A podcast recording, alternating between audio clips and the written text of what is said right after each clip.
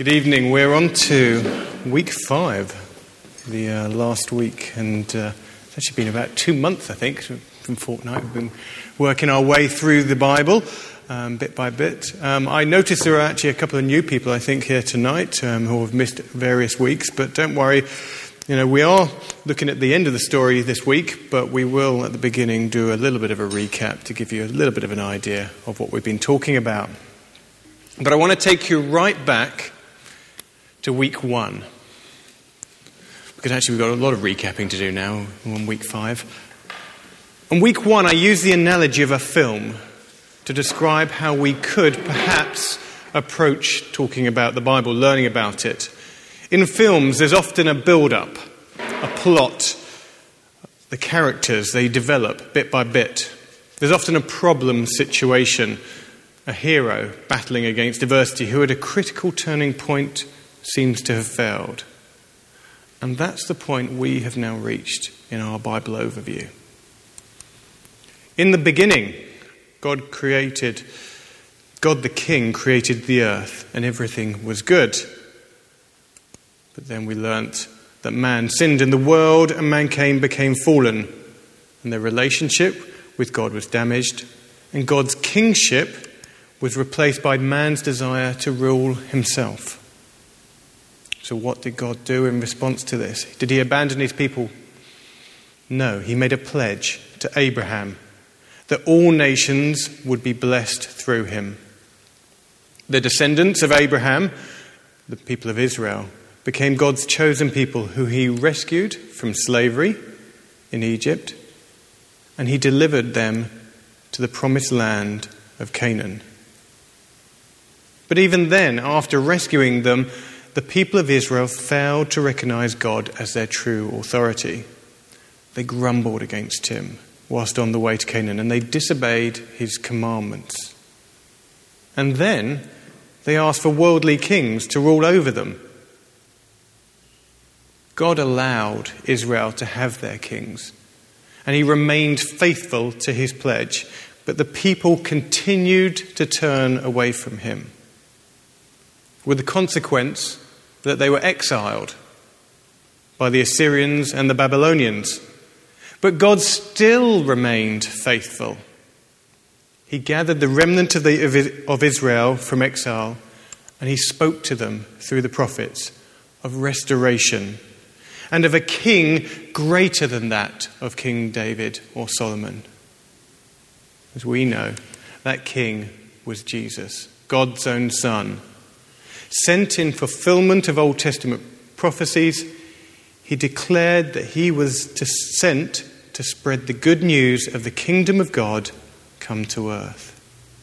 Many thought he would be a strong military, militarist king who would overthrow the rulers and authorities of the day. And so those who feared Jesus plotted to kill him.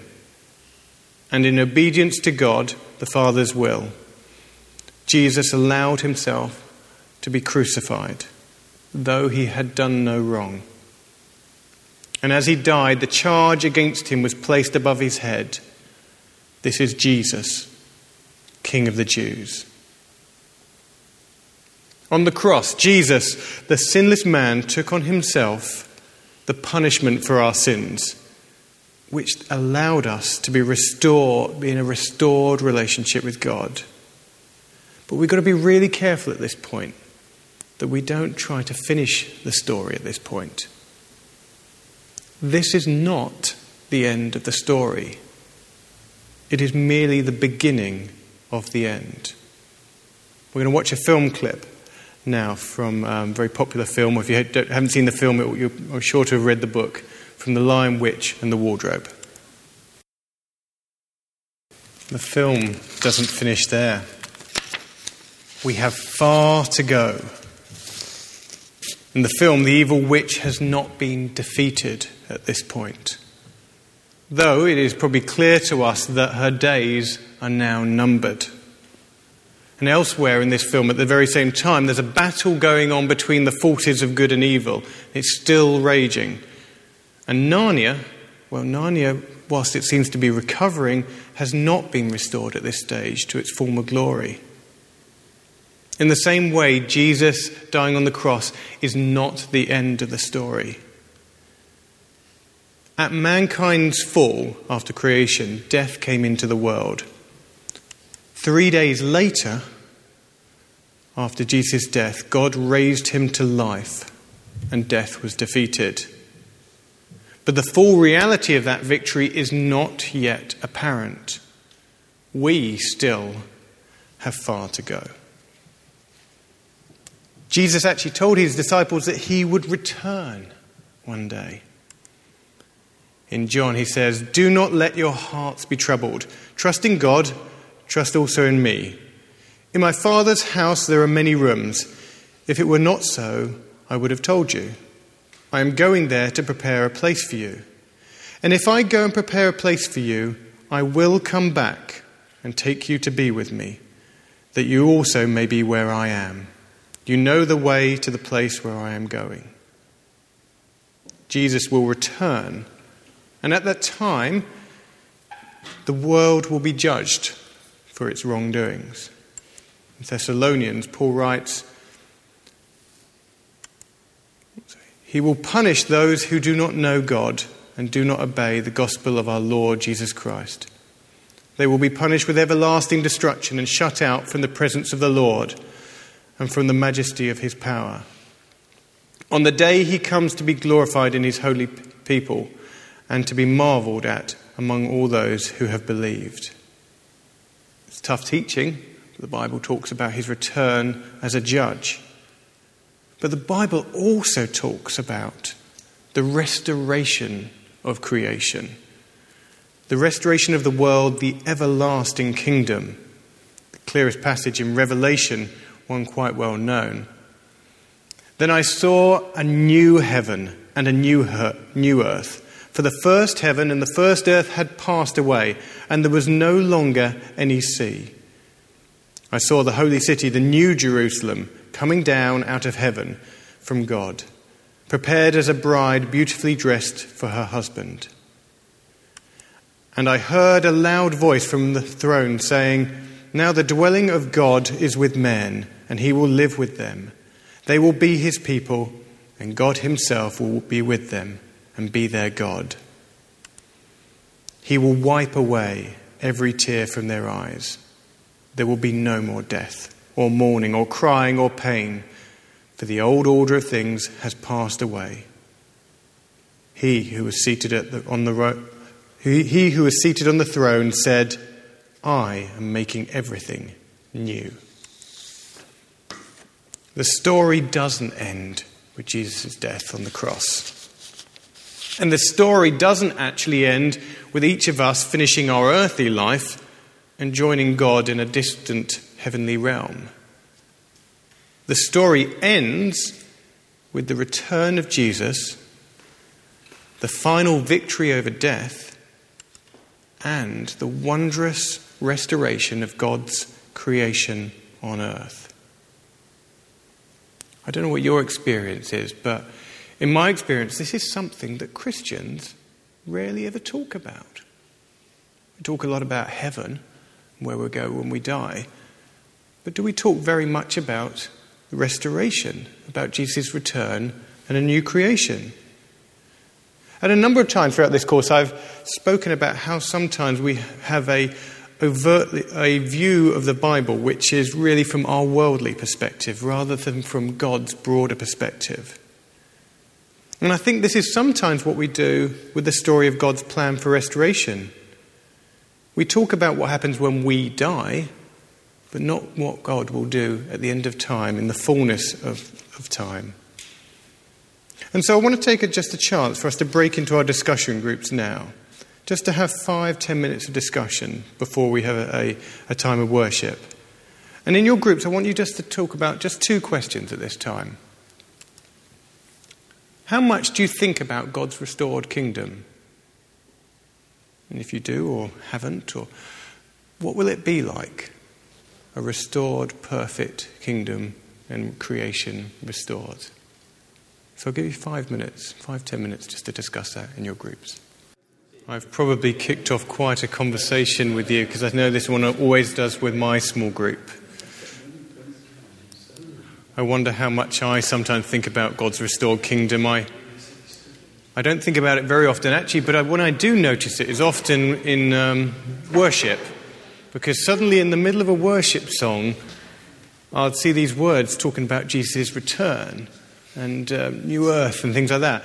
And that's often because we don't read these passages very often, like Revelation. But look out for it when you're in, you know, in times of worship. Um, I have no idea what Adam's got planned and whether there'll be anything there. We'll, we'll find out. But um, I think for me, uh, there was a time when I really got thinking about this when I was sort of in a prayer meeting with some other people, and they and we were thinking of all the people in the world who were suffering and what we could actually do about it. And we prayed and prayed. And okay, and we can maybe go and help some people give some of our money. We can maybe go abroad and help them in this way, bring peace to the world by being in summits. But I came to myself a bit of a conclusion that the only thing that's really going to wipe all the evil and suffering and nastiness of this world out is Jesus returning.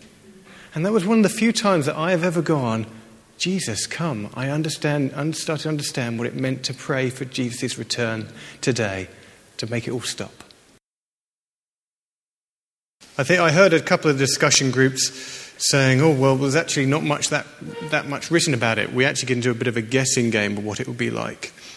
I think that's completely true. We don't really know the fullness of it. We can glimpse some of it in our, in our knowledge of God, in the absence of evil and suffering, but we often can't fully realize what it will be like. But it is important for us to have the perspective of where things are going in order for us to understand fully where we are now. Because actually, yes, we do need to see the Bible from a wider perspective, but we also have to work out how that applies to our lives today. And that's where the majority of the rest of the New Testament comes in. The books, or most of them are letters, um, were written by the early church, followers of Jesus living in the time before the return of Jesus, in the same way that we are. In fact, they were almost more expectant than us, because actually they thought it was going to be a very, very imminent thing in their lifetime, maybe. For us, maybe since we've had a couple of thousand years, we get a bit complacent and think, oh, it's probably going to be another couple of thousand. But for them, they thought, oh, it could be coming tomorrow or the day after. We have a very different perspective on it. So it's good to look at their views on what they thought was going to happen. We also want to see what actually happened to them, the disciples. We're living in the same time as them and waiting for the return of Jesus. Jesus died and his followers were effectively scattered. But what happened then? Well, they sort of met back together, and following the resurrection, excuse me, Jesus spent 40 days with his disciples. Jesus had died at Passover, so that when he returns to heaven, it's probably around day 43, 44 after his death. Okay? 43, 44, that's a number to remember. Jesus tells his disciples that they should wait in Jerusalem. And now, about this time, people were starting to arrive in Jerusalem because 50 days after Passover was a major Jewish festival called the Feast of Weeks. Now, this had adopted, had a new name given to it, a more casual name based on the word 50th, which actually is Pentecost. Again, one of these things, we think Pentecost is all about what we know about it, but actually it had a name. It was about 50 days after Passover, a Jewish celebration, a feast. So for the Jews, it was just another festival, but on this occasion, the word was to acquire a new meaning. The disciples were to gather together in one place. Often people portray this as a place as an upstairs room in which the disciples had been meeting in Acts 1. But actually, the choice of the phrase altogether in one place, together with the events that follow, actually, some commentators suggest that maybe they were somewhere more public, such as the temple. A place we are told at the end of Luke that they continued to meet at. In Acts 2, it says, When the day of Pentecost came, they were all together in one place. And suddenly a sound like the blowing of a violent wind came from heaven and filled the whole house where they were sitting. They saw what seemed to be tongues of fire that separated and came to rest on each of them. All of them were filled with the Holy Spirit and began to speak in other tongues as the Spirit enabled them. Peter stands up, addresses the crowd, and that day 3,000 people became Christians. An amazing day, an amazing gift. That even though Jesus had actually told the disciples about it, I don't think they were fully expecting it or fully understood, like often with, is the case with the disciples. In Acts 1, he had told them, Do not leave Jerusalem, but wait for my gift, for the gift my Father promised, which you have heard me speak about.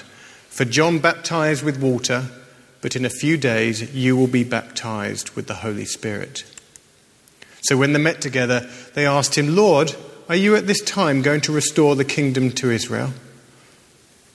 He said to them, It is not for you to know the times or dates the Father has set by his own authority, but you will receive power when the Holy Spirit comes on you, and you will be my witnesses in Jerusalem and in all Judea and Samaria and to the ends of the earth.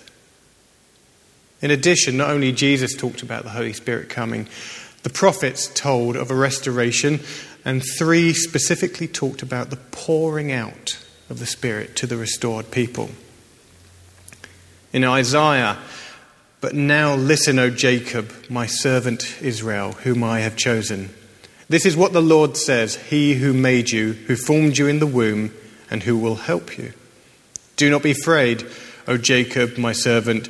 Jeshurun, whom I have chosen. For I will pour out, pour water on the thirsty land, and streams on the dry ground. I will pour out my spirit on your offspring, and my blessing on your descendants. Ezekiel says, Then they will know that I am the Lord their God. For though I sent them into exile among the nations, I will gather them to their own land, not leaving any behind. I will no longer hide my face from them, for I will pour out my spirit on the house of Israel, declares the sovereign Lord. And finally, a passage from Joel, which is the very one that Peter uses when he addresses the crowd at Pentecost. And afterwards, I will pour out my spirit on all people. Your sons and daughters will prophesy. Your old men will dream dreams. Your young men will see visions. Even on my servants, both men and women, I will pour out my spirit in those days. The Holy Spirit is a sign to and a, sign of God's restored people. The covenant made to Abraham and confirmed to David of a blessing to all nations was fulfilled through Jesus. But the Holy Spirit is more than just a sign, it is a help and a guide to us. Jesus said in John, If you love me and obey what I command, so you will obey what I command, and I will give, ask the Father, and he will give you another counselor to be with you forever, the Spirit of truth. The world cannot accept him because it neither sees him nor knows him. But you know him, for he lives with you and will be in you. And the Holy Spirit is a transforming presence in us. Galatians says the fruit of the Spirit is love, joy, peace, patience, kindness, goodness, faithfulness, gentleness, and self control. Against such things there is no law.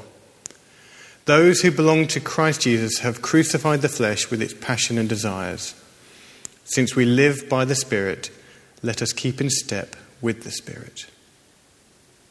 Last week we spoke about Jesus, the King. And this, in the past we've talked about God the King. And this brought up in discussion last week, I know, the discussion of the, of the Trinity None of us will fully understand the three in one nature of God. And I'm not sure why we would, as mere created rather than creator. But if God the Trinity is King, then God the Father is king, God the Son is king. And so I would suggest that God the Holy Spirit is king. As such, as Christians, the king now dwells in us. Jesus said, The kingdom of God does not come with your careful observation. Nor will people say, Here it is, or there it is, because the kingdom of God is within you. And Paul said in 2 Corinthians that he, Christ, has committed to us the message of reconciliation. We are therefore Christ's ambassadors, as though God were making his appeal through us. Quite an honour. We are to be carriers of the kingdom of God, ambassadors of his message to the world. God doesn't just ask us for repentance, but for service and obedience. A regular debate in our country at the moment is what are the requirements for British citizenship should be? What should we expect of people? It's one thing to be handed a passport and told you may enter a country. I think many of us think that it's reasonable to expect a, some kind of level of responsibility when, be, when you become a citizen. You might expect them to know something about their adopted nation. Some people say they should learn the language. Maybe they should be an advocate of the country to others. They should certainly maybe be on its side and not against it. And we might even expect someone to be willing to defend their country. What does it mean to take on citizenship?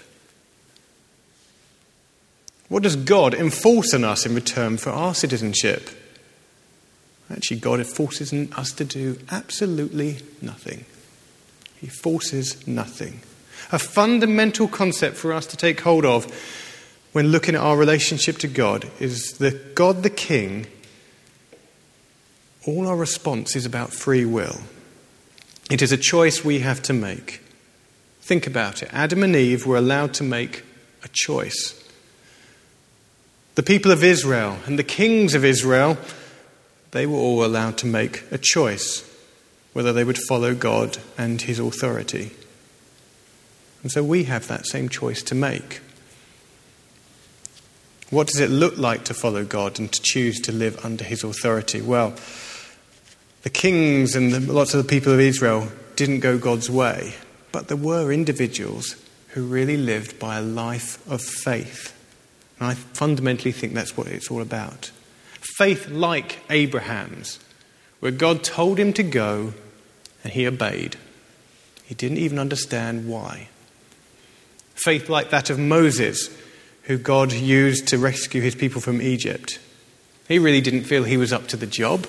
He was just one man, but God sent him, said go, and he did it. Had some reservations, but he did it. Faith like that of the disciples, who left behind their jobs and their lives to follow Jesus. Jesus commanded. They did it. They didn't fully understand what was going to happen. And it's not to say our lives will directly mirror those of Abraham, Moses, or the disciples. But a life of service is one made completely available to whatever God's plan is for each one of us. A life where we ask God what He wants us to do and we then listen and obey. A life of service won't always be easy. I would be lying to you if I said it was. I think if you look at the Bible, it's hard to see any character in the Bible whose life was always easy. But we talked about in the first week about a shield, God the shield. We must remember that God is not a distant, impersonal God, but rather He's our shield our protector, with us and going ahead of us. And where does the Bible fit into this life? Well, Paul sums it up very nicely in 2 Timothy. All scripture is God breathed and is useful for teaching, rebuking, correcting, and training in righteousness, so that the servant of God may be thoroughly equipped for every good work. And a key phrase here is all scripture. Going right back to the first week, which bits do we read, which bits do we not? All scripture is God breathed and useful. I hope in this course you've come to appreciate that God has provided the Bible as a complete package, the whole story, right through from one creation to the restoration of his creation. Jesus is the highlight in the middle, the high point, but it's a story of rebellion, of people turning away from God and turning back. It contains a single story of one God. It's not a matter of just having the Old Testament as sort of one God and the New Testament, that's a different story. It's one story, one plan to restore a fallen creation and a fallen people to Himself. And so I pray for you guys that God will enable you to read and understand more of the Bible because it will thoroughly equip you for every good work.